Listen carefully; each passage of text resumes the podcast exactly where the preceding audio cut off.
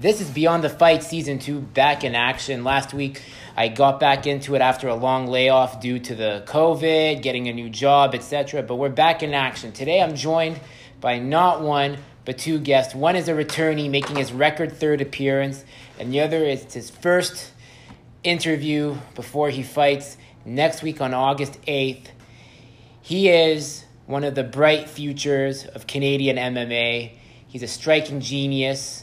After I saw him fight at Infusion in February and starched his opponent, he is Nick DeSantis with Sandro Fur. What's up, guys? Uh, So, big fight next week. How do you feel for it? I feel ready, really confident. I feel like I could finish uh, this one right now. I'm trying to get my first KO, so I feel like it's gonna come.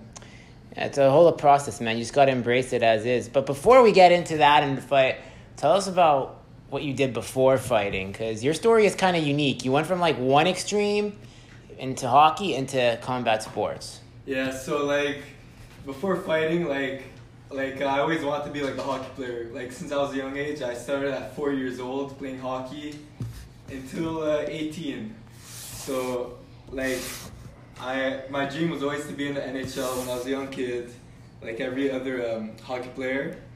And yeah, and like basically what got me into fighting, it was like everything like came like at like the perfect time, cause like so like this is when I was like 16. It's been like uh, when I was 16, after like multiple times of getting cut from my, my teams and stuff like that.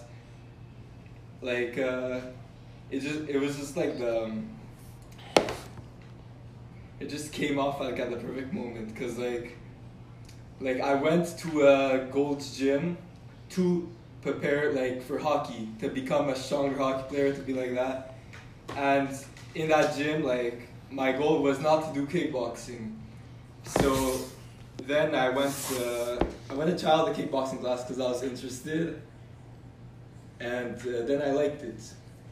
And that that was like the same moment like I was like feeling sad because my my hockey career like wasn't going and stuff like that and then uh, like I pursued it like there was also like uh, one of the coaches there in the kickboxing for at the Gold Gym was uh, you had her on your podcast Yeah, Jesse. Jessie she was uh, one of the coaches there and she recommended me to go to TriStar if I wanted to continue like uh, following this What was you? What level were you? Did you get up to in hockey? in hockey I always played double letters Okay, I played ball hockey, so it doesn't count. yeah But I mean, I did play, and I was a pretty good. I was an, I was a good stay-at-home defenseman. yeah and if I scored, it was rare. But when I but when I but when I did score, I made sure like the other team knew that I was an Yeah, asshole yeah. about it. So yeah, did you ever play ball hockey too, other than ice? I, I played the ball hockey like in, in school in gym gym class, but mostly I was like ice hockey since uh, I was really small. Since I was four years old, and I've been playing that. You were a forward or a defenseman? I was a forward. Okay, I was a D man, as I say. But I played forward on the power play when Yeah. when I could. But uh, I know what you mean when you have that moment when it's like you want to try something new, and that happened with me. Like it was for me, it was 2015. I had my moment, and it was like, yeah, it's like it's like it's like you get bored of it, and then like there's also the other stuff, all the shenanigans that happen, and you want to try something different. So like for me, it was taekwondo. Then I got into karate, which I've been doing since, and.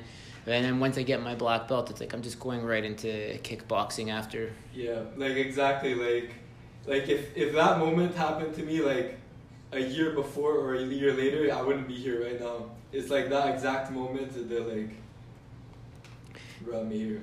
So did you like know about like were you following MMA before like you do now or was it more? I, I was not really following like MMA. Like I, I knew about it. Like I, I heard like like the first guy I heard about was Conor McGregor. He was the first guy I heard about. that I used to like watch him trash talk and stuff like that. But uh, basically, I used to not watch fights before. I know that was the same way. Like I like I knew who the fighters were. Like my era was uh, Jon Jones, GSP, Anderson Silva, Vitor Belfort, like the like the who's who, and it's like. So it wasn't as much trash talking, but like you came on at a, a good time, man. Like that that that's Yeah. good timing. Yeah. And uh, so so you got into kickboxing, and then after that, how did you and Sandro come in contact? What happened there? Well, like first I started off going to TriStar, and like I knew like I wanted like a like a coach, you know, to guide me and stuff like that. So like it's like a month after I went to TriStar, like I started like looking for coaches. I tried a bunch of coaches, and like the one that stood out to me was Sandro, with his like unique style and everything, and like we connected good. He's got a way of finding connections, man. And then, like, what was that? What was that first meeting like when you met him? Well, like I had, well, at first I noticed him saying, you know, like I've seen guys come and go from gyms. So when I met Nick, I said, you know, he's a young kid, but at the same time, like he had the maturity like of somebody that's much older because he was disciplined. So nowadays, it's pretty hard I'm to get that. You know, like everybody today want wants to be like a star, like in their first couple of fights. You know, like they wanna they want to show up to TriStar and they want to impress everybody. And if it doesn't work and they and they don't get a thousand likes, like that's it. We you don't see them no more. That's the unfortunate culture we're living in. Yes, uh, Nick comes from this gen, but for me, I think he's got that old school knack, which comes like he's very well disciplined. I think it's his hockey background too, because like they drill and drill and drill, and he's got this never say die of a type of an attitude. So when he came along, he was very like uh, brute, you know, like rough, like on the edges, and. Uh, Jesse told me that he was a hard worker, so I said, "All right, like let's try it out." But I know that he had already tried out like a couple of coaches, so I guess like it's to actually get like a type of connection, you know, like how Firas has a connection with George St. Pierre, that will never go away.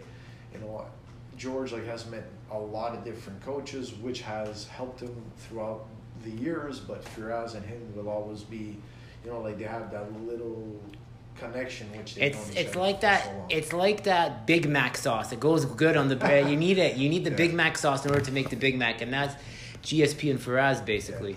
So, like I could say, Nick came along. Like we did a couple of sessions. Like he came to a couple of my classes, and after that, like I asked him. I said, "Look, like eh, you want to jump into a smoker?" And he like, "Yeah, let's go." You know, like I want to knock somebody's head off. You know, so I said, "All right, let's go." So when he jumped into the smoker scene, people were actually thinking that I was lying because I said it's his first ever, you know, combat competition, like in a smoker.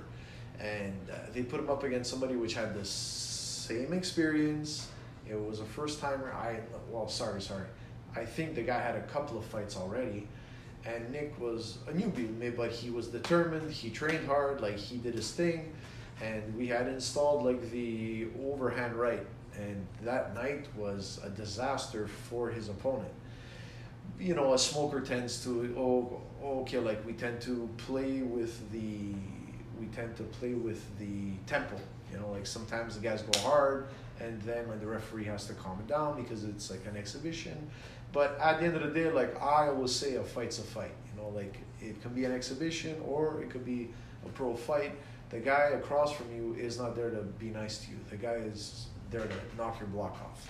So Nick like sort of impressed everybody and and everybody came up to me saying, "Coach, like that's impossible. Like it's not his first fight." I says, "Yes, it is. It's his first ever fight. He got in an octagon, and he, I think he stopped him like in the second round. Like you stopped him in the It was the end of the third. Oh, sorry. That- It was in End the of the third. third. Cut. Stopped it. Kind of sounds like that Mike Tyson story where it's like he's 13. No, he's not. He's 16. No, he's 13. It's like no, he's 16, and then it's like you have to see it to believe it. So So- I had to actually argue with some people, thinking that I was an ass, like thinking that I was a cheater, but I'm not. Like I'll tell you straight up, I like to put the newbies up against, uh, up against like fire. Like I want to throw them into the fire pit, meaning that they are gonna learn like with the best. So if they're sparring like with pro sparring, that's great, because that's gonna test your character, your will, and your smarts. So at the same time, like when like he showed like this performance, like people were like, no, no, no, coach. Like I'm sure like he's been with you like for two, three years, and it and and it wasn't even like a couple of months. So like he came in there like he gave a a performance. was this in 2018 or 2019? I think it was 2019 this or 2018. Like the end Might of have. 20 Uh, the end of 2018. no, I was, I was supposed to get like remember because like like a lot of opponents they backed out. Oh yes. I was supposed to fight in 2018, but like it never happened. In like 2019, I got my fight. Yeah. That's awesome. And it's funny because a lot of people said no, but I said it's only a smoker, guys. Like he's got zero fights, zero zero zero, and uh, I don't know. Like people tend to sometimes not believe us at TriStar, you know. But it's because of his determination, because of his training, because of his work ethic, and he's a good student. Meaning he listens when he's fighting. Because whenever you're in the octagon or ring, it's chaotic. So a lot of coaches tend to scream and go crazy, and some of the fighters don't hear shit. Like they don't understand. Like they don't get it because they run on emotion. He'll probably tell you, and like I'm sure, like you've known me, like I'm not the type of guy that's gonna scream like my head off. yeah, when you're in infusion, you were very quiet. Like there's other coaches that were there, like yelling. Like they they were kind of like. eh, That that that's like a different approach. There's some coaches, it works for them. For me, like I like to take it like I like to observe and execute and let him do his thing. And if there's things like to rearrange, well, we'll talk like at the end of the first round, the end of the second round. Because if I'm there screaming at you, you don't need a motivator. Like you, you need to express yourself. You know. Of course, like I'm gonna throw out like a, a couple of cues. You know, like if his hands are dropping a bit too low, like if if I see an opening, like I'm gonna call it. But I'm not gonna constantly go crazy on him and add more chaos to chaos. That's more my style. You know, like I don't know if some other coaches it works for them, well, so be it. But for me, like I don't see that's not a smart approach. You know, like you gotta relax with your. I have to keep him as calm as possible in chaos when when it comes to chaos. Yeah, it's really a smart approach. That's what Mo does with me too. Because like Mo says, he's like, as I told you when you were on my last appearance, he's like, you're not GSP, you're not Jon Jones, you're not Conor McGregor, you're Andrew. You got to do, you got your Drew. You have to fight your fight. Does he does he take the same approach with you, where he says, don't compare yourself to X Y Z. You're Nick. You got to do what works for you, right? Yeah. If you could model yourself after one fighter that you, that you've seen Sandro talk about or work with, if it's one or two, who are like the the who's the fighter or fighters you like to model your game after based on what based on your journey so far? Me, like I, I watch like a lot of like flashy guys that switch stances, like like the Israel Adesanya, Okay. Sean O'Malley's, like those type of styles I like. Yeah, like he's got a similar style to that. But but the thing but the thing is though, like when I watched him at Infusion, it was it, it works really well. That's the thing. He has the footwork from hockey. So that's probably because of all the skating you've done and all this moving your legs and like the hips around, you have an easy way time switching stances Yeah. to utilize that to your advantage. Yeah. And I was and like and uh, so when you so after that smoker fight that in 2019, you know, you break the virgin, you pop the cherry, you break the virginity Yeah. of like being your first fight. What was like that adrenaline like when you won? Tell me about what's that feeling like? Like my first fight, that, that was like crazy. It was like I was kind of like nervous, but like like excited. Like it was like weird emotions. Like like it went, it all went like super fast. Like uh, all this, and uh, like it was like really exciting. Like also like in the fight, like I was I got like I felt like the energy like. Um, like warmed the rush, a right? It's Yeah. that rush. You're like you get that rush, it's like that adrenaline. Yeah, yeah. Yeah, like I think that uh, that fight made made him realize that he's not only a good hockey player, but he's made he's made for this. He's made to fight because he doesn't wince, like he doesn't back off. He's uh, very cerebral. Like he's a very calm fighter when it's time to be calm. Like he's a good counter fighter, and now he's a bit more aggressive. So he learned with those, uh, like he learned with those fights how to get more aggressive because in the beginning like he was always a counter fighter waiting and waiting and waiting. Now we installed that.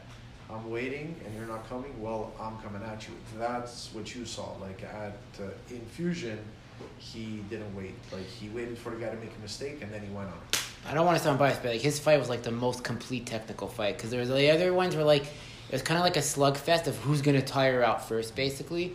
And Well, that's like the amateur realm. Like you'll you'll probably get a couple of good technical fighters, but the majority of them they're actually gonna they're actually gonna depend more on their physical conditioning, and it's not to insult, but when you're in the amateur realm, a lot of fighters want to depend on physical conditioning, cardio, strength, you know, but not a lot are prone yet to use that physical conditioning with tempo, timing, distance control, you know.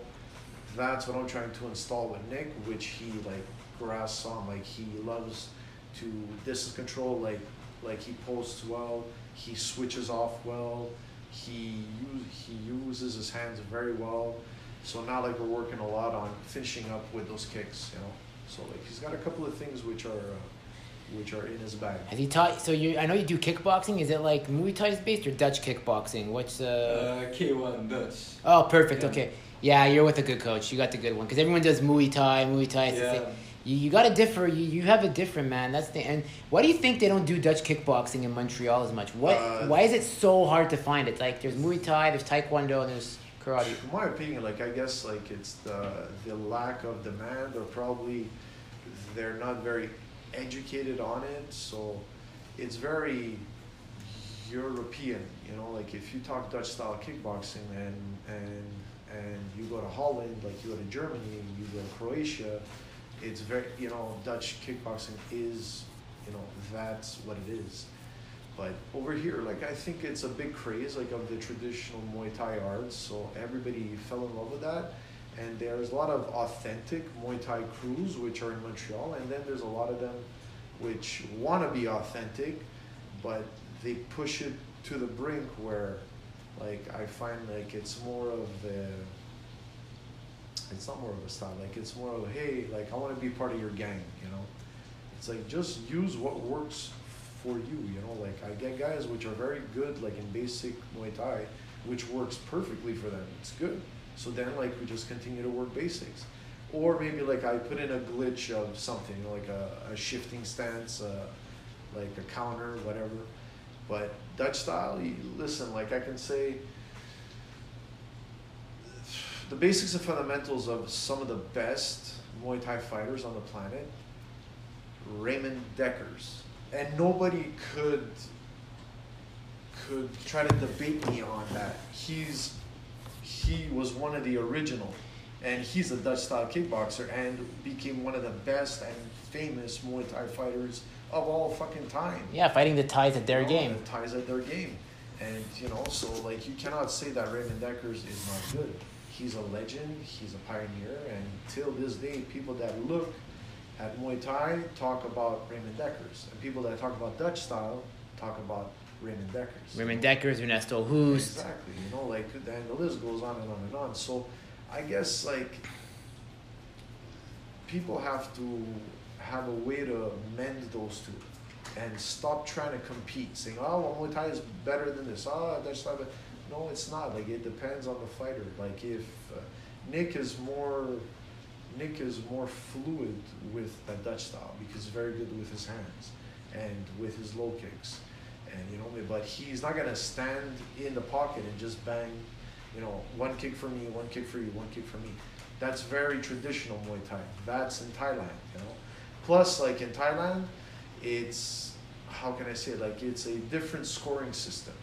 So the so the more knees, the more control in clinching, the more kicks you throw, the more points you get. But if you get rocked with hands, they don't count it. That's how it is in Thailand. Like it's a different scoring system. So here in Canada, like they like to talk about Muay Thai, Muay Thai, Muay Thai, but you have that little percentage of coaches here which actually know the traditional Muay Thai rules and like basics. That's pretty interesting there. Oh yeah, like you gotta look into it. You, you see, like I I would never call myself crew, even if I was coached by some of the best and most renowned Muay Thai crews around. But I learned and I'm still a student of the fight game, but I prefer Dutch style kickboxing because it comes with my Kyokushin roots, which is more easier to teach and adapt into there. and adapt into a mixed martial arts fighter, like adapt into a kickboxer. You know, like a lot of the MMA fighters love like the Dutch style because it adapts very well to their to their sprawl and brawl type of technique. You know, so it's two different beasts. You know, like there's much respect for every single one of them. You like you just gotta know when to use it. And here in Montreal, like there's no elbows, there's no knees, uh, the clinch because it became the K1, like the amateur scene in K1, like they're allowed to clinch maybe a couple of seconds, maybe three seconds, five maximum. But if nothing is going on, well, the referee's got to do his job and he has to split them up. I guess they're allowed like one or two knees and that's it. Yeah. Which I find is good because in amateur, let them express themselves. Let them not cling on for dear life. You know, like that's all I that's all I've seen around, you know, like so far. Like there's maybe a handful of good clinchers here. But whenever some guys like they're tired, like that's what they go to. Like, oh well let me clinch and let me waste time and let me grind it out. It's not nice to watch. Like it's nothing technical. No, you want to see the flow. You want to see like the music, their distance. Like well, Nick cuts the distance, and not only that, uses his his reach to like keep the, his opponent at bay. That's what we want to see, basically. Well, see, look, like I say, like if you're a great clinch artist, it's it's beautiful to watch because the sweeps, the elbows, the knees, the switch knee, you know, it's gorgeous to, to watch. But we're in North America, like it's very rare I mean, that we're gonna have somebody of that high freaking caliber, you know, like guys that fight out of the one FC. Now that's beautiful clinching, like that's like that's beautiful Muay Thai fighting. Have you been watch? Do you watch one FC too? Yeah, I watch one FC. I have. Uh, I had a what's his name? You might you might know him, Thanh Le. Oh, uh, yes, so, sorry, I'm a Tammy, yes, yes. Yeah, he was on my show. man. The guy's a Taekwondo master. Really? He's a Taekwondo master, but he's got that Muay. But he's he he meshed like Muay Thai beautifully with Taekwondo, and it's like something to watch. Like he's basically like that's a guy you should watch in one. Yeah. And he, he's been to TriStar too, actually, a few times. I think so. Like Yeah. we've seen so many guys walk in and out. Like, I couldn't even tell. Yeah, he's uh, he's one. That's one you should watch. Thanh Le. He's like he's gonna be fighting in Vietnam eventually. His, he's from America, but he's Vietnamese, and he's uh, that's a guy you should watch at featherweight. What what what weight class do you fight at? I fight at bantamweight. Okay, so one class below, but still, like, man, like uh, those lighter weight classes, it, you won't get knockouts, but it's more technique, and I think Speed and technique. speed and technique. Look, But I, Nick has knockout power. It's crazy. that's that's what I saw, like at Infusion. he's at 130, 135, and Nick could hit like a 155. Like that's the first thing that, that I noticed. Like he's got some some fighters have that. Like he has that, you know, like that grind. So if he hits you flush, you know, like he'll put your lights out. And I've seen that done a couple of times, but due to the helmet rule, like he's rocked a couple of his opponents, but I think the helmet like kept them standing up. But they but they were in La La Land, you know. Like, Yeah, I got, the- got a couple of his fights like that. Yeah, that guy that you fought at Infusion, that guy had like it was like levels. It was like watching Wonder Boy versus Vicente Luque, like in like UFC two forty four. It's like he's here, but like you were up here. It's not like to your ego, but it's like I know when I see like a good striking fight, the levels are evident. Like you, like there's always gonna be an evidence of like where the level is. Yeah. Most of the time when like that happens, like the guys like they when they see like I have a higher level than them, they like try to like bum rush me. They try to grab me. Yeah, like they, they try try to to like go him. hard, but like then they get hit. Like They're hurting themselves in the Yeah. end. Like they, you have to like if you're gonna like fight your game plan, don't bum rush and then like try to be a brawler. Yeah. It doesn't end well. Like. Like a lot of guys like I fought, they they have like that. They fought like that. They used to always grab me or like just run at me. Like it's not like skill. It's just like Well, nonsense. well, that's like the amateur uh, realm. Like, there's a lot of guys which are, like I said, skilled and like they'll wait and move with you to make an error and like counter you.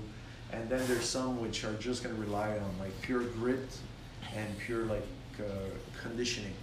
And that I guess it comes with experience. You know, I guess it comes with confidence, experience. So when guys are not that confident, like they're gonna get into that raw, like the bell rings and I'm running at you. You know, so what happens happens. You know. But like we try our best, like to coach the guys, like to be observant, to see what's going on. So if they bum rush, well, you gotta keep at that distance, make him pay for like coming in too hard, and stay alert because this is very dangerous. Because when a fight starts off like 100 miles an hour, and you're not, you know, that quick off the draw, like that's when, like, that's when something could happen which has happened in the past, you know. So like I tell the guys always, guys, be careful. Like I know the guys sometimes are nervous, but if the guys are gonna jump at you like like a wild animal, keep those hands up, post them out, pop that jab out, pop that right cross, pop that teep out, so you make them, and then trust me, like after a couple of seconds, I can say maybe 12 seconds, 15 seconds, everything calms down. Because then he's going, oh man, like, that doesn't work. Shit, now what? then then then uh, then it's time to play you know so now he's at that state like at that stage sorry where he knows when to go and he knows when not to go course like he's got a lot of things i'm going to continue to learn but for me he's like improved so much like in a year and a half that let's do it man. let's go to the montreal fight yeah you caught the attention of maz man that's pretty good so Yeah. It's uh, is you win if, when you fight in MFL. Do you win anything if you win your fight? Like, is there like a little cash prize maybe, or No, there's no, nothing really. it's like a trophy maybe, or like you uh, get like a medal, that's all. Yeah, man. You gotta like so you know obviously you know when you make it big, obviously you know it's gonna come a lot of hangarounds with that with that fame. And, oh, you're a fighter? Yeah, yeah, I'm a fighter. You know, you got to be careful. So yeah, Yeah, like, he actually yeah. seen this like that's I already get that. Like, like people like try to be friends with me because I'm a fighter. Like they try to be like when they know I'm a fighter, they try to be like all nice to me after. careful with that, man. Especially Yeah. once you start making money, because you gotta you gotta really like. This is such a common theme we see. Right now, you're young, so you know you're uh, you're you're amateur still. But once you make it to professional, you be smart with your money, man. Like don't don't let the temptation get to you because the window is very finite when you make it pro. It's like you have a certain amount of years. You want to make your money and then invest it well. So like, and you, I'm sure you've seen that. Is that something that you're trying yeah, to work off yeah, of? like I saw like a lot of fighters like invest. Obviously, I, I saw that like that's like something I look into, like investing your money and stuff like that. Cause then after like when you're done fighting, you still have money on the side that you could do other stuff with. Yeah, like Izzy is Adesanya when he won the belt, all the money he got, like the five hundred thousand, put it in his rental properties that he has, and he's like, you got to keep your money making money for you. So, Yeah. is that the, and then like I'm sure you have like Sandro guiding you to making sure to make good choices because it's very like Sandro. I'm sure you see the guys that come up, they get that pro fight, and then you know like they think it's gonna come again, but then the money dries up, and you know. I I've seen a lot of up and coming pros, which uh, especially here, like in Canada, like it's not a big thing. I mean, with money, like they don't make a lot of money. Like they can make thousand dollars, eight hundred dollars, but that's in the first couple of fights. Unless they have an agent that could hook them up, you know. Excuse me. You gotta pay the yeah, it's okay. You gotta pay you gotta pay the agent fees, and then you gotta pay taxes. You gotta pay, yeah. So it's like make sure you're smart, man, because it's it's uh it's something we see now. We hear about the fighter pay. I'm not paid enough, you know. I know, like there, I'm not getting paid enough. So, you know, like you, you saw with Masvidal, Jon Jones. Yeah. Uh, it's like uh, what like when you see that, like does it make you like realize like you know when I make it, it's like I gotta be smart with my decisions. Yeah, like it, it makes me realize like like these guys they don't really like get like like what they're worth, you know. Some guys should be making like a lot more, but like that's why you gotta have like multiple streams of income. Like McGregor, he has his businesses, he has his uh, whiskey business. That's another like income source that he gets. Like uh, that's like really important. Like Yeah, there's that, and then and your rental pro- property or like just good stocks, like good stocks that nothing like that's too risky, but stuff for the long run that you know is gonna like build up over time. So when you're like 50, 60, it's like you're living off the the dividends of that. exactly. So like you're in. So now that you're in, so you're in CEGEP. No, now like I don't go to school anymore. Like I focus on my training. Okay. and stuff like that. And you have your day job too, obviously. Yeah. So yeah, I, I, I just want you to know, like, there's a big hack. Whenever I go to uh, Mr. Pretzel, Yeah. I take the samples like no tomorrow. I want you to know, like, I'm a fucking fat ass when I go. Like, I make sure it's the cinnamon sugar one, and I always take it. They put a fresh batch out. I take like five of them. Like, give me that. Yeah. And they don't care. I don't know. It's like you guys are like, I don't know why you you're so passive. You're like, yeah, here, take it. It's like I've only had one stickler that said, "I've seen you before. Stop taking my samples." They're for others, and I said, "But no one's eating them. I'm I'm here." You know. Yeah. But now with like all the COVID restrictions, now there's like no more samples. I know. I was like, give out samples. I was like, I was like, damn it! It's like there's no more samples for Mr. Pretzel. What's your favorite flavor? Like, me, my favorite flavor. I like sugar cinnamon. That's like the best one. you know which one's underrated? The Parmesan one. Yeah, the Parmesan is good. I also like the the Napolitano one. Yes. Like Parmesan with Italian spices. Yes, That that's a good. awesome. Then sometimes you have like the ones with the the, the frosting. Yeah. The there's like the Nutella one, but it's like it's it's so easy to get. Uh, I don't know, but I don't know how you are with sweets, but I don't like. like I like chocolate, but I don't like mess around with all kinds of sweets. Like if you buy me a McCain chocolate cake, like I'm good, man. you, you know, like I'm not very picky on that. What about when it comes to ice cream? I'm a Blizzard guy. Like right now, like I have an addiction to Blizzard. So if there's like if there's like a like a bli- like a Dairy Queen addiction addicts anonymous, like um, I I'm gonna have to be there after this summer because it's it's so much after you know you after you know you. I got my new job where I'm at now, like at uh, one of Canada's biggest telecom companies. I'm just eating like Dairy Queen every week on the Saturday. It's like, hey, I go biking, Dairy Queen. What's what's your Blizzard of choice? If you could, Oreo, okay. it's fine. Like it's the plain one, way, but I like that. Yeah, it's Oreo also. Like it's like the original. It's like the best one.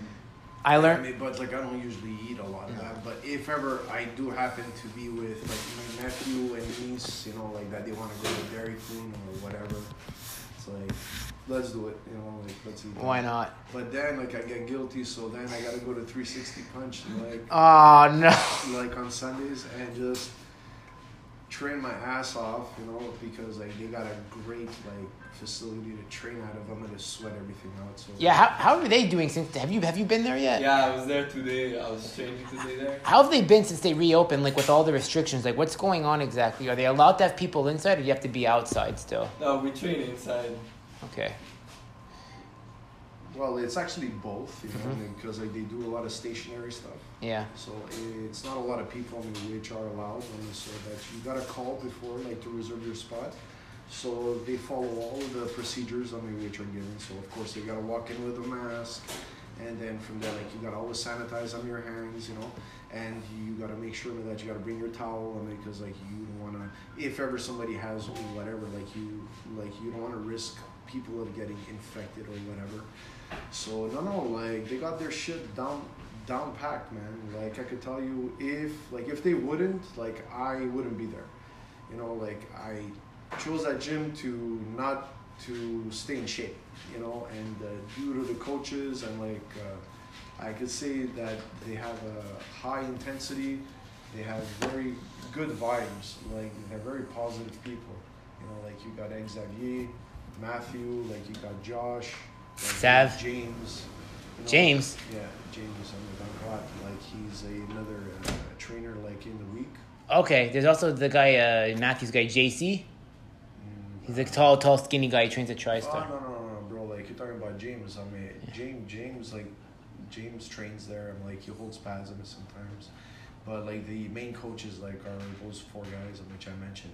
And like I said, like it's uh, you know, I speak the truth. Like they got their shit down packed, man. Like it's everything is procedures, and it's you know like it's safe and clean environment, and uh, of course like they know their shit. Like if they want to train you to get you like physically fit, like like a combat fighter, like I bring a lot of my guys there. I'm gonna like get physically fit like for combat.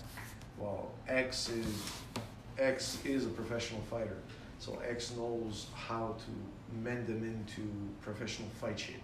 So it's easy to get somebody in shape, but in fight shape is a whole different ballgame. And you have Jeff Chan too there. Jeff like came down like to finish his uh, training camp, like because he fights out of one FC, and I think like you sparred him too, no? Jeff Chandler. I haven't sparred him yet. Oh, okay, okay. I mean, But, because I like- remember him that they were all like in this. Yeah, Like I saw him spar, we spar like um, at the same times, but like I, I never got to spar him. Okay. Hopefully in the future, I like I spar him. But Jeff Chan like is one of those up and coming stars, man. You know, like he's very diverse. He's uh, like I like I love to say that when you're ten dimensional, like you're something to be reckoned with, and he's disciplined. And from what I've seen, from like the times which I've spoke to him, I met him, I can say like uh, he's a student of the fight game. So when you got all that talent and you still still a student of the fight game and you're picking from everybody, means like you're gonna do very well. Do you like? Uh, is the goal when you go pro? Do you want to go? Is it to get into glory or well, glory? I think uh, is kind of. You heard that glory was like kind of bankrupt, and then they got bought out by a new owner. I couldn't tell you. Yeah. Like, I don't.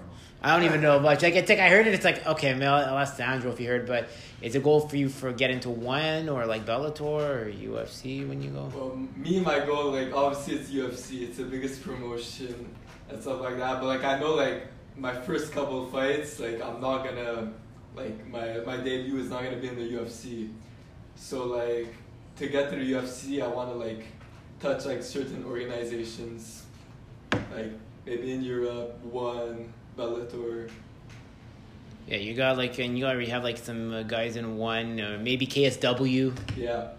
Yeah, can you, what, what do you know about KSW? Because like you know you have uh, Rob that was that fights out of there, and you know you know RoboCop too, obviously. Yeah, I saw him. And uh, and you see a, a promotion like KSW, you know, the the guy Martin Lewandowski, I think that's his name, the owner, like takes care of the fighters. A lot of former UFC guys there. You think that would be a, a good stomping ground for you? You get to see Europe, you get to see some pros, you get to cut your teeth with some some former uh, vets that were in UFC. Is, K, is KSW something you see yourself fighting in?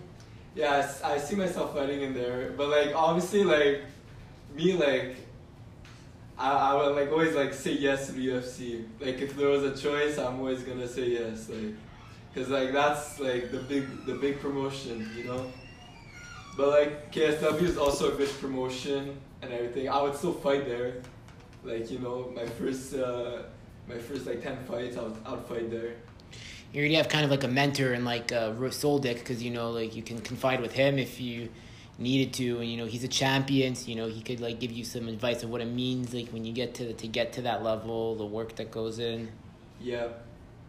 is that some and then like uh and what was it and like so what was it like when you went to TriStar and you saw some of these pros like how starstruck were you because I went in January and I'll be honest like I was like a kid in a candy shop and Sandro was like yeah come but don't like take any photos which is like normal because like when you fanboy, you see guys like you see on TV, like the Johnny Walkers, the Kevin Lees, the Rory MacDonalds, and it's like, George St. Pierre's and- Jo- oh my god, I can only imagine the shit show when George comes. Everyone like just is silent. Mm, Well, you know, now like they're starting to get used to it, but like Firas says and myself, like he asks me like to take a look at some of the uh, guys which are which are guests there, like not to bother them a bit too much, but right after training, like it's always okay to ask them because they're actually human beings too. You know, like you can ask them like for a quick picture, but that's after I'm at. Yeah. I mean, because that's their job.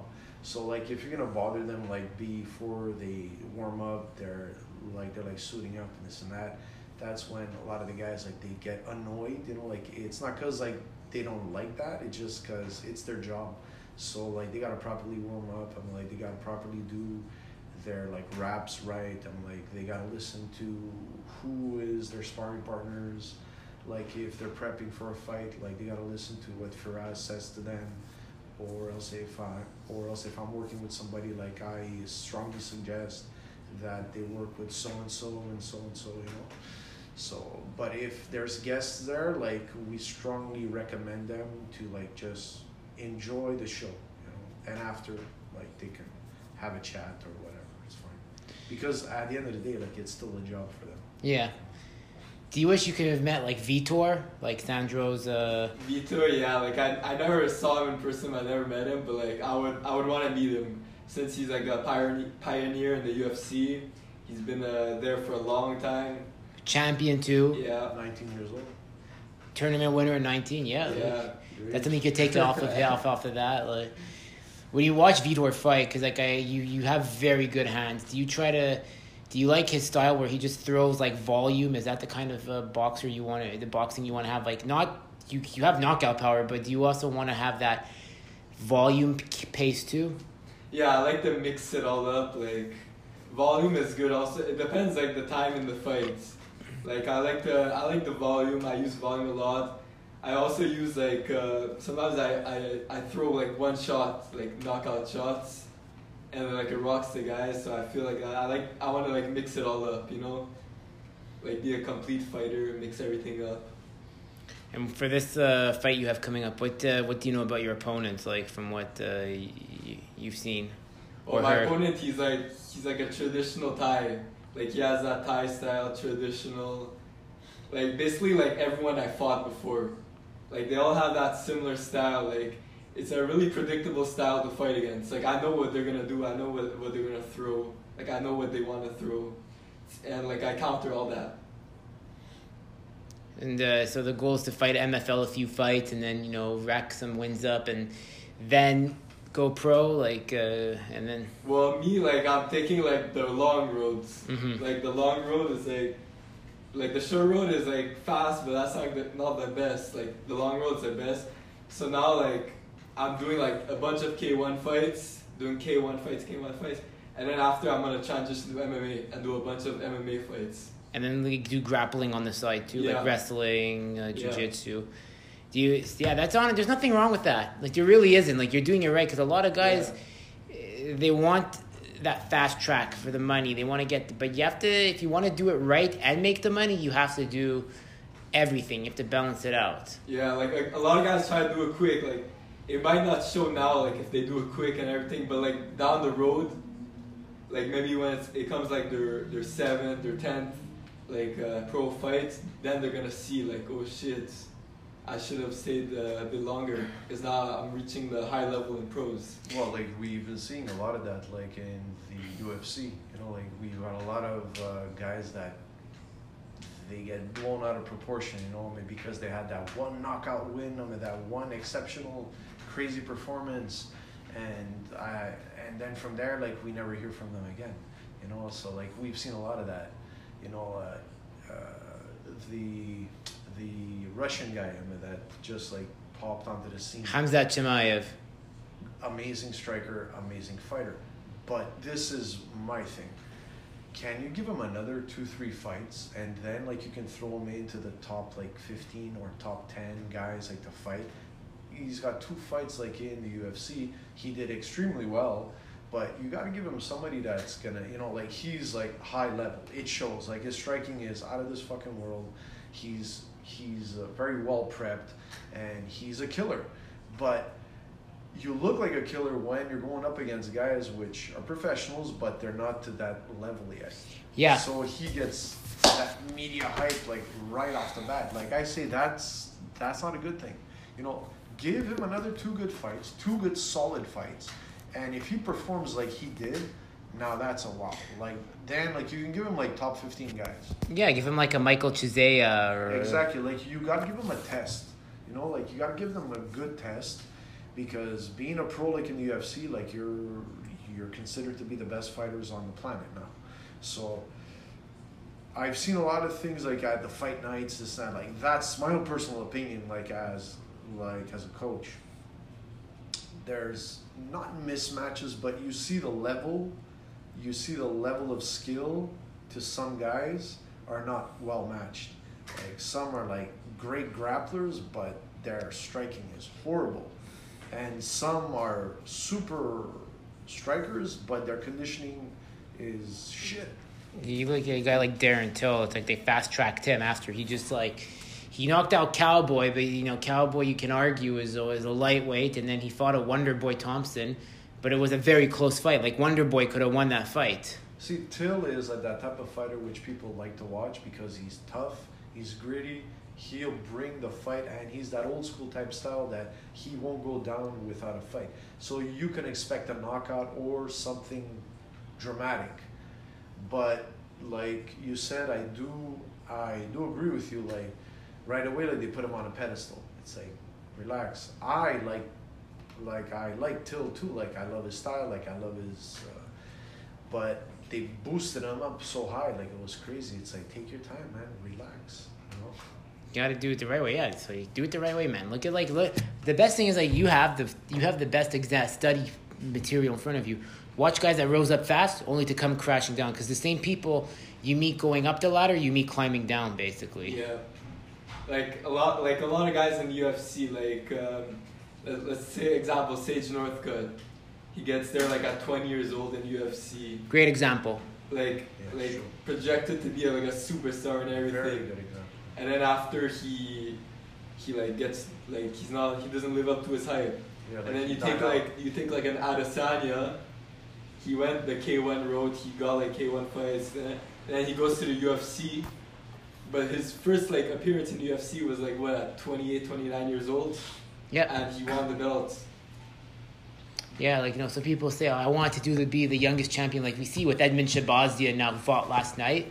He's like, "I want to break Jon Jones's record," or Maycee Barber. She's like, "I'm going to be the youngest female champion ever." But it's like, it's great to have those like uh, it's great to have those goals but don't jump the gun you know and that's in everything in life man like if you want to be a pro soccer player like a pro basketball player a pro hockey player you know like you can't just jump the gun only because you had one or two great fights you can't do that you know what do you think george like had a great fights like all his life No. no he didn't at all like he started in the UCC, then like went to TKO, and then like he got uh, and and then he went up to the UFC. But before all that, like he like he did a couple of amateur boxing fights, like he did a lot of jiu-jitsu tournaments, you know. So I'll take George like as an example because over here like he's considered an, He's an icon. icon here. So a lot of the guys which are up and comers which talk to me and they're like and I've seen a lot of this, you know, like uh, they jump from gym to gym, they jump from coach to coach, this that, and I tell them, guys, who gave you the best example here, like as a mixed martial arts champion, George St. Pierre, right? Why don't you follow his way to do things? Train hard, get like a bit of information from so and so, so and so. Like you can get your Muay Thai from so and so. Get that, you know, like go look around. Like in gyms, I'm gonna go get a bit of uh, knowledge, a bit everywhere. That's what mixed martial arts is. Like I'm for that.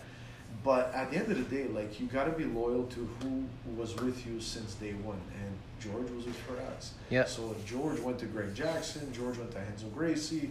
George uh, George went to Europe. George, you know. So, but at the end of the day, the the guys which actually stuck by him was his team. You know, like uh, sparring partners, like uh, Loazo. Loazo, like back in the day. So I can say like it's those guys. So, and George till today, from what I can see, like he always uh, he always mentions that, so he appreciates that. So, what boggles my mind is when I see up and comers, pros, and they're like idolizing George, but they're not doing the same shit as he is. You know, like I see them.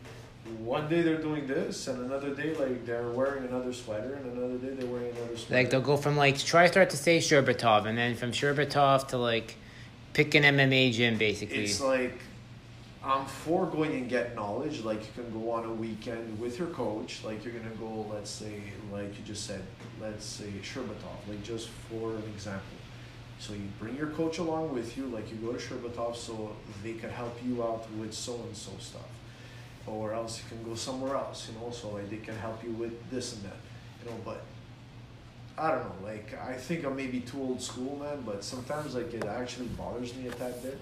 Know, like I don't see a bit of loyalty. Like I see too much of that bullshit like going on.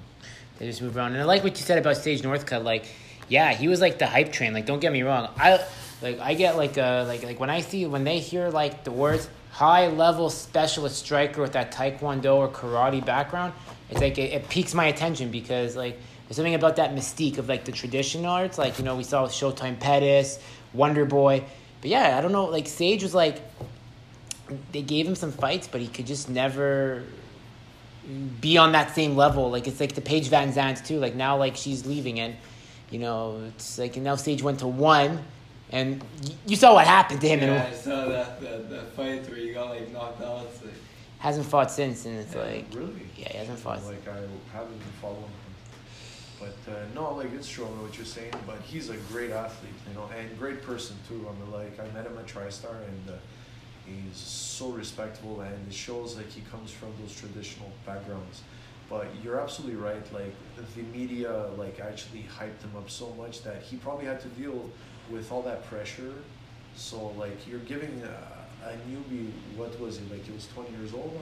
Yeah, he came in. He came in at like nineteen. so like you're giving him so much pressure like on the world stage, which he's very athletic. He's like very good. Like I'm not gonna say he's not. He's something special, but at a 20 year old, and you're giving him like The so key, the much car keys. pressure, Going here, like take this, and like you gotta go 200 miles an hour now.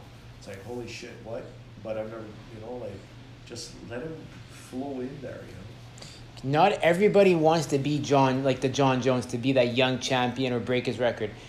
But what they have to get is like that opportunity was like an aberration. It happened out of like luck and just circumstance. If you remember, like Rashad got injured, Jon was under him, Yeah, it's true. and then like Jon was going to eventually fight for the title, but the the, the consensus was Rashad would have moved up to heavyweight or retired because Rashad was like in like in getting to the twilight of his career, and then you know the uh, he got injured, and then Jon got that opportunity. But that cut that's like so rare. It's like a one in a like a meteorite has to hit Earth for that to happen. They See, like we see, like we can take Jon Jones like as a good example, but I wouldn't. Why? Because if you're talking to me about being a champion, like a champion is in the octagon and outside of the octagon. yeah Right there, like you can tell me all his athletic skill and everything like he did, like in the octagon, was out of this world. But everything he did on the outside of the octagon, for me, he's not a champion. yeah That's my personal opinion. You know, like I wouldn't, like I look up to his accomplishments in the octagon, but everything else on the outside, it's like, come on. it's like uh like I'd rather look at a Daniel Cormier, like I'd rather look at a like at a George St Pierre again. and Anthony Rumble Johnson. Anthony Rumble. You know, like we can go with a lot of other names. You know, like an Anderson Silva. You know, like freaking Anderson was the Jon Jones like of the era.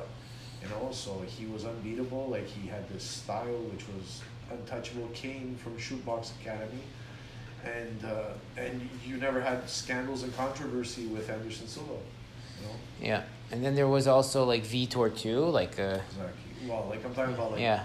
before like everything like Vitor was Vitor man like he's the phenom and that's why they call him the phenom you know What wanted to ask you guys, what's your opinion of a guy like Luke Rockhold? Because I always get into a fight with my coach about this, and every time like my coach, like you know Mo, like Mo loves Yeah. Luke Rockhold, like he like he he lo- like every time now like he talks about Luke Rockhold, I just comment, "Who's that?" I'm like, "Who that?" Like. like, who's this? Like, I just sent him a picture of Vitor giving him the spinning back kick, and I'm like, oh, this is Rockhold? I'm like, that's the Rockhold you speak of? But, like, uh, you know, you, you saw a guy like Rockhold, you know, former Strikeforce champion, the last one, then had his rise, and he won the belt, if you remember, and then he went. Shh. What's your what was your, what's your opinion of a guy like? Well, Rocco, like I don't really watch him that much, but he's he's a good fighter. You know, like I'm I'm not really sure like um, of his story, so I, I didn't really watch him. Like, uh 'cause Mhm. I came I, I started watching MMA like not long ago, like a couple of years ago. That's fine, yeah. So when uh, when he was on top, like I wasn't really watching that. Drew like his an encyclopedia bro like a savant. I'm like he knows savant. even when like you know like when like the time that I used to do Kyokushin tournaments and I don't even remember you know It's like Sandro will be like, hey Sandro, I heard this and this and this a day and day, and it's like Sandro, how the fuck do you know this? he's like, he's like, you weren't even like doing it or no. I was like, yeah, but you know, I ask around, you know. Then like I like I do my own little. Yeah, I'm kind of like a savant that way. Like, and I like the fighters too that like not many people like would know. of. Like, don't get me wrong. Like my top five right now, like I'll tell you, are like Wonder Boy Thompson, GSP, Izzy, Gegard Mousasi, who fought Rory. Like Musa, and Mousasi is like, if you ever want to understand, I'm not taking anything away from Adesanya, but when you think of 185, there's three names. Like there's there, no, there's two names in 185. Mousasi was the uncrowned champion at the UFC because they always, they, to my opinion, they did Mousasi dirty. Oh, they always did. They did him dirty, man. Because he was supposed to get a lot of title shots, and he, you know, but Every time they put him up against someone, and no, like I think I mean Mousasi, uh, not like he's, and he's a great. Like he's been around ever since Pride. Oh, are you kidding me, man? Like you talk about Mousasi, it's like he's one of the he, best. he fought Manhoef, Dennis Kang, and Jacare all in the same night. Dude, that's crazy. You fight those three guys, Melvin Manhoef, okay, Melvin motherfucking Manhoef, who gets walked out on a dog leash by his trainer, He's fucked up in the head of it. Melvin, man, yeah, Melvin. It's, it's a shame that some of these guys, like, you hear about them, but they don't fight in the UFC, and for whatever reason, like, like, what do you think that is? I think because they had a contract back in uh, the Pride days or back in the K1 days, so they never really transitioned over to North America. One, because they live in Europe, so maybe like it wasn't very tempting for them back then, like the money. That that was the same era of when they had made a deal with Crocop, so like they made a very lucrative deal, probably because there was a or uh, Mark Hunt too, like, but when that with Wanderlei Silva, same thing, you know. So when that transitioned over, like a lot of the European fighters, which were like Sakuraba, you know, like guys, uh, you know, like I can go on and on and on. Uh, you know, like I guess the money probably back then was was not that interesting. You know? So they stayed like in Europe and they fought in organizations like M1 or uh, if I remember right, like what a dream. You know, like the- Rizin, Dream, Strike Force. They go into like Coker had a way of getting the guys into Strike Force. Yeah. What's your favorite pro? Is it you have a so you have a choice of three promoters you want to work with, and obviously you know excluding Dana White because that's like the top of the top. Satan. yeah, I know you don't like him. Uh, you have a choice of either Scott Coker or Chatri in one. So Scott Coker runs Strike Force, runs Bellator, and Chatri runs runs one. Which one would you want to work with? I'd probably choose uh, one, cause like I feel like they're like they give better contracts to the guys, S- way better contracts like, and it's also like I feel like there's like a healthier relationship with the promoter and the fighter. It's uh, it's a very good like uh, it's a very good promotion. I'd fight there, for sure. They they're doing good, man. Like they got like Chatri's brought in Rich Franklin, Miesha Tate. I think he's been around. Rich Franklin's been there like since the beginning. I think you know, like when even one like wasn't that popular. Like Rich Franklin was, I think, the director of operations or something like that.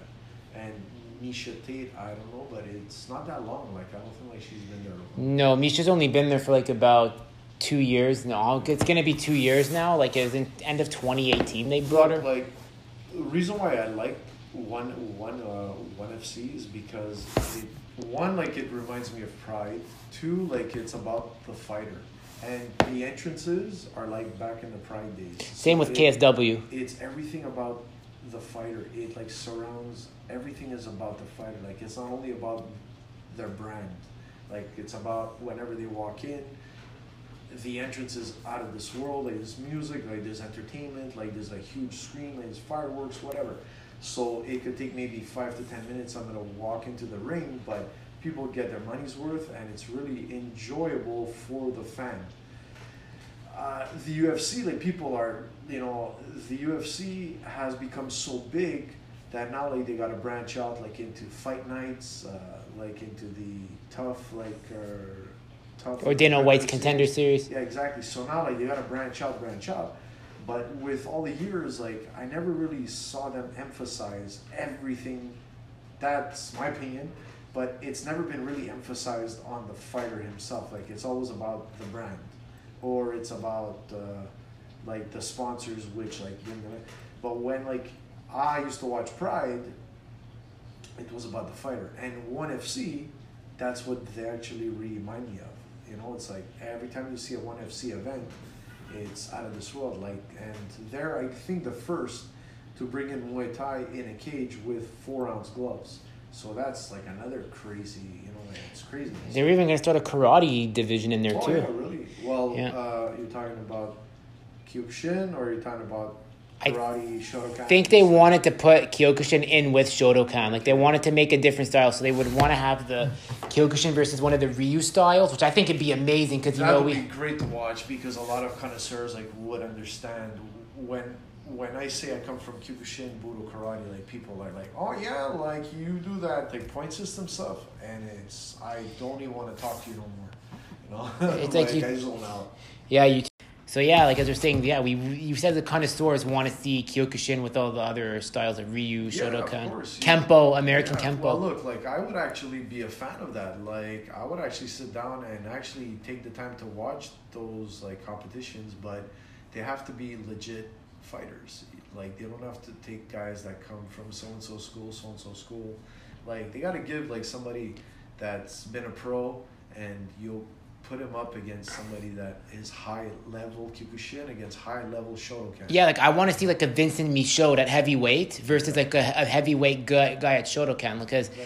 like uh, Vincent is like Vincent is a Kyokushin guy, one of Canada's best heavyweights. It's like when you think of Kyokushin, Nick, there's there's two names of of my generation that come to, to mind. It's Mohamed Chik and Vincent Michaud. Those are like the big two. It's like you have Mo's like the Jon Jones of Kyokushin, and Vincent would be like the DC. Don't worry, Mo's not like the Jon Jones outside, but like it's it's that kind of rivalry. But it, they don't hate each other. They like respect each other. But I, but I don't personally think it could happen because there's too many politics that is gonna probably put uh, a stop to that. Yeah. Because for a fan, like it would be amazing to watch. You know, oh my God, like we're gonna put like the best of our organization against the best of that organization. Then- So I think like there's gonna be a lot of uh, people which are gonna be clashing heads. You know, of course, whenever cash is involved, like there's always that, you know. So there, so there has to be a top dog going.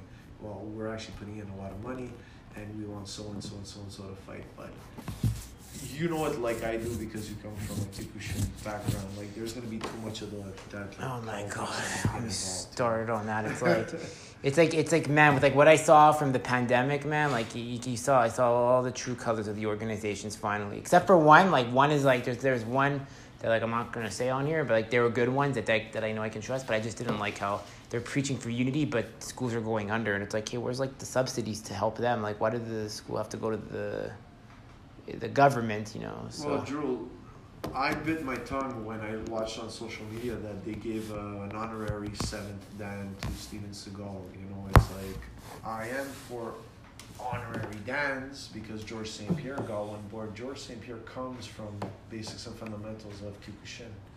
And George didn't get seven Dans. George got a Shodan. So it just added on to his belt. we know. got a Sandan. That's it. Sorry, yeah, yeah, yeah. a Sandan. So for me, it's like super respectful that they showed him that gratitude because every time he stepped into the octagon, he represented Kyokushin and he never was shy about it. Like he said it. Now, it's like I read this a couple of months ago. I think it's like I'm there. What the hell is going on?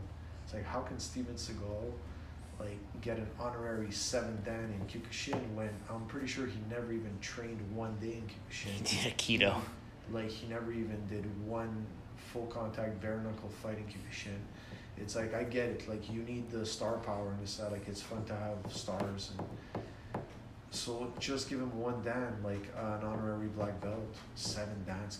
You know, a lot of people that I criticize them like on the internet, like I like I didn't give a shit. Like I gave them my, like my you know like it's an insult to all of us that have done it for so many years and that have injuries, and broken bones, and we and we really sacrificed to get a shodan. That's it. You know, like I still have mine. Like I put it up in my wall and everything. But that shodan has so many fights right under it. It's like it could be probably worth like four or five minutes. Exactly. So how can somebody pop out of the woodwork because he's got a bit of star power and like you're just gonna honor every him like that's where to my opinion Kyokushin now is uh, the art totally respected. It's what actually gave a lot of champions like you know like their basics and fundamentals, but uh, uh, now I don't know because I haven't been around it for so many years, but what I've overheard from so many people in that have been in some of the organizations, uh, it hasn't evolved. Like uh, it's just it, it's always in the same patterns. It's like the fighters get busted up, they do great uh, great tournament fights, and they never get a cent. And uh, you know, like they do it out of gymnasium still, so it's like one day like you gotta evolve a bit, you know, you gotta look at Good thing you're you're not fighting in a gymnasium. Like you're in a cage or a ring. You fight on a gymnasium floor like like uh, me and Sandro did. You're gonna be like, fuck this. Yeah, like my favorite is the fight in the cage, cause like the cage is like it like enhances my style, cause like there's more space to move, there's more space. In a ring, I feel like I'm more like crowded, you know, like I can't like move a lot, stuff like that. But like I still get the job done in either. But like if you tell me octagon or ring, I'd pick octagon. yeah, you have more time to maneuver. You can use your tricks. There's there uh so like once uh you so after Saturday, uh what's if everything goes your way, you know, knock on wood. What uh, what's the next plan? Like, is it uh, more K one fights basically? Yeah, basically, like I'm trying to be K1 champ. Like I want to have like more than one belt in uh, K1, and then after I'm gonna transition to MMA. Like I feel like uh, it's it's gonna come fast because like I, I usually get fights fast. I always stay active and stuff like that. Especially now, because everyone wants to fight again. Like Yeah. they need, they want to just get their yayas out after all the quarantine. And Nick is the type of guy that is not gonna say no, you know, like but we gotta like give it a bit of time sometimes, you know, like he wants to jump right back in. So like I always say like take like a couple of weeks I'm gonna rest, but always stay like functional. But uh, yeah, like eh, like I know that he's gonna do very well like this Saturday, I mean that's coming up. And uh, from there, like if there's an event, I mean that'll be up and coming, like in the next couple of weeks or maybe a month or two later. Like let's do it, man. You know, like I'll even try to reach out to some of my Ontario buddies. That's like, good. If he's gonna do some K one uh, events. I'm for it. You know, it's just that this COVID, like, it's type of like put the, like, it's type of complicating. Like, it's type of complicated stuff. You know, so and it threw everything sure. upside down. Yeah, like they don't know like what's going on. You know, like uh, are we allowed so and so? Are we allowed this? Are we allowed that? And uh, the Montreal Fight League on Saturday, I mean, that's coming up. Like uh, Maz like did something which is really cool. Like I find like he took the chance to put the octagon outside. So he's gonna do an event which is gonna be outside, which I have like the address. I'm like Yeah. like it's a new address and uh, yeah like he's actually taking a chance and he's the only uh, he's the only amateur organization here in Quebec which actually followed protocol and which every which everybody's got to get tested like the the fighters the coaches and there's one coach under that's in the corner fighters have to get tested and he's running it uh, through a pay-per-view stream I think but because it's outside uh, what we were told is they're only allowed to uh, have 250 spectators or like 200 spectators, which in a way it's cool because Yeah. when it's gonna be nice like and sunny, like it's supposed to be s- sunny next Saturday. Hey, like it's gonna be a hell of an experience. Like it's like he's fighting in Fight Island, but in Montreal. Or Bodog fight. Remember when they did Bodog fight on the on the on the, on the beach? Like so, Masvidal. I, I think you're a Masvidal fan, right? Yeah, I like Masvidal. So he fought on the beach actually back in the day. So before UFC, when UFC was just exploding, there used to be a there used to be a promotion called I think Shark Fight or Bodog. I'm sure you've heard of it. Shark Fight and Bulldog. Yeah, so it was owned by a guy, and they used to put like the fights on the beach. Chael Sonnen fought in there too. It was on an on a fucking beach on a fight island, man. How crazy is that? So Well, look, like that's what I'm actually looking at. You know, like sometimes like there's a lot of uh, there there's a lot of people here like in the province of Quebec, but like instead of uniting and like helping everybody, like especially the athletes, you know, like the combat sport athletes, boxers, mixed martial arts fighters, Muay Thai fighters, K1 fighters, like stop being so dispersed. Like let's just try to reach a common ground, and everybody will make money, and everybody will compete, and you know, I find like there's a lot of egos and a lot of old tensions which never got settled. That's what I can feel. Like I don't know the stories, But I can tell you sometimes like it's annoying for fighters like Nick because Nick has to choose from oh well like I gotta go to this promotion. Oh well I gotta go to that promotion because so and so is it. So I like I try to prep my guys like to say guys like fighting is fighting. I I I don't care if you fight out of Quebec. I don't care if you fight at Fight Quest. I don't care if you fight at Montreal Fight League. I don't care if you fight at a fighter league. I don't really give a shit. What we care us is just to keep you active and competitive. For who? For like which promotion? We don't really give a shit. But and there is no favoritism. But if we see that one is acting more professional than another, hey, so be it. You know, like if one has more fights to offer than another, so be it. You know, like it's not because I like you better. It's because you're offering my fighter more fights. You know? Makes sense. Have you watched the Pride fights? You know, we, we were talking about Pride. Have you ever seen Yeah, like uh, I went because like um, Because on I the keep on UFC app, on the UFC app, uh, like you could search up the old Pride fights, and I, I watched a couple. Who's your favorite fighter from that back back then? You know, guys like Rampage, uh, Dan Hendo, Wa Wanderlei. Well, favorite fighter, uh, I don't really have a favorite fighter in Pride, but like I watch their fights for fun, you know. It was a spectacle. It was just too bad when they when they merged the UFC and Pride. Like the, the when the Pride guys came down, there was like all that like speculation. Oh my god, it's like Shogun's gonna come down. He's gonna fight Chuck Liddell finally, or like and Rampage is coming. But none of everything was like wah wah wah. What sucked like back then, like if uh, I may, is that you're taking fighters which gave like 15 years of wars in Japan when there was uh, there there was open weight categories, there was the welterweights fighting the middleweights, there was freak show fights, you know, the big heavyweight.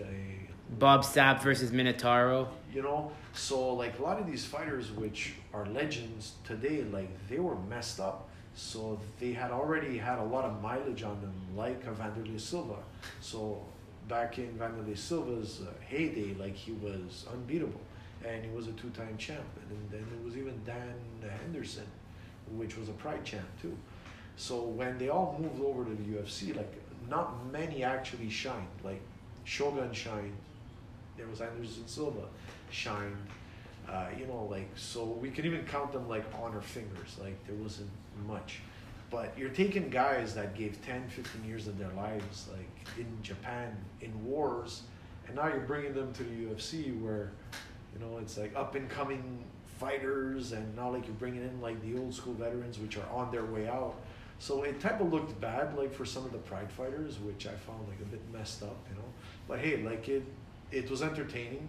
But people which wanted to debate, hey, like, are UFC fighters better than Pride? It's like, dude, like, it was a different era. So, like, you're taking the ones which are almost out of steam and, like, you're throwing in and you're throwing them to the wolves. Like, when Rampage Jackson came onto the scene in the UFC, he became a, he became the light heavyweight champion.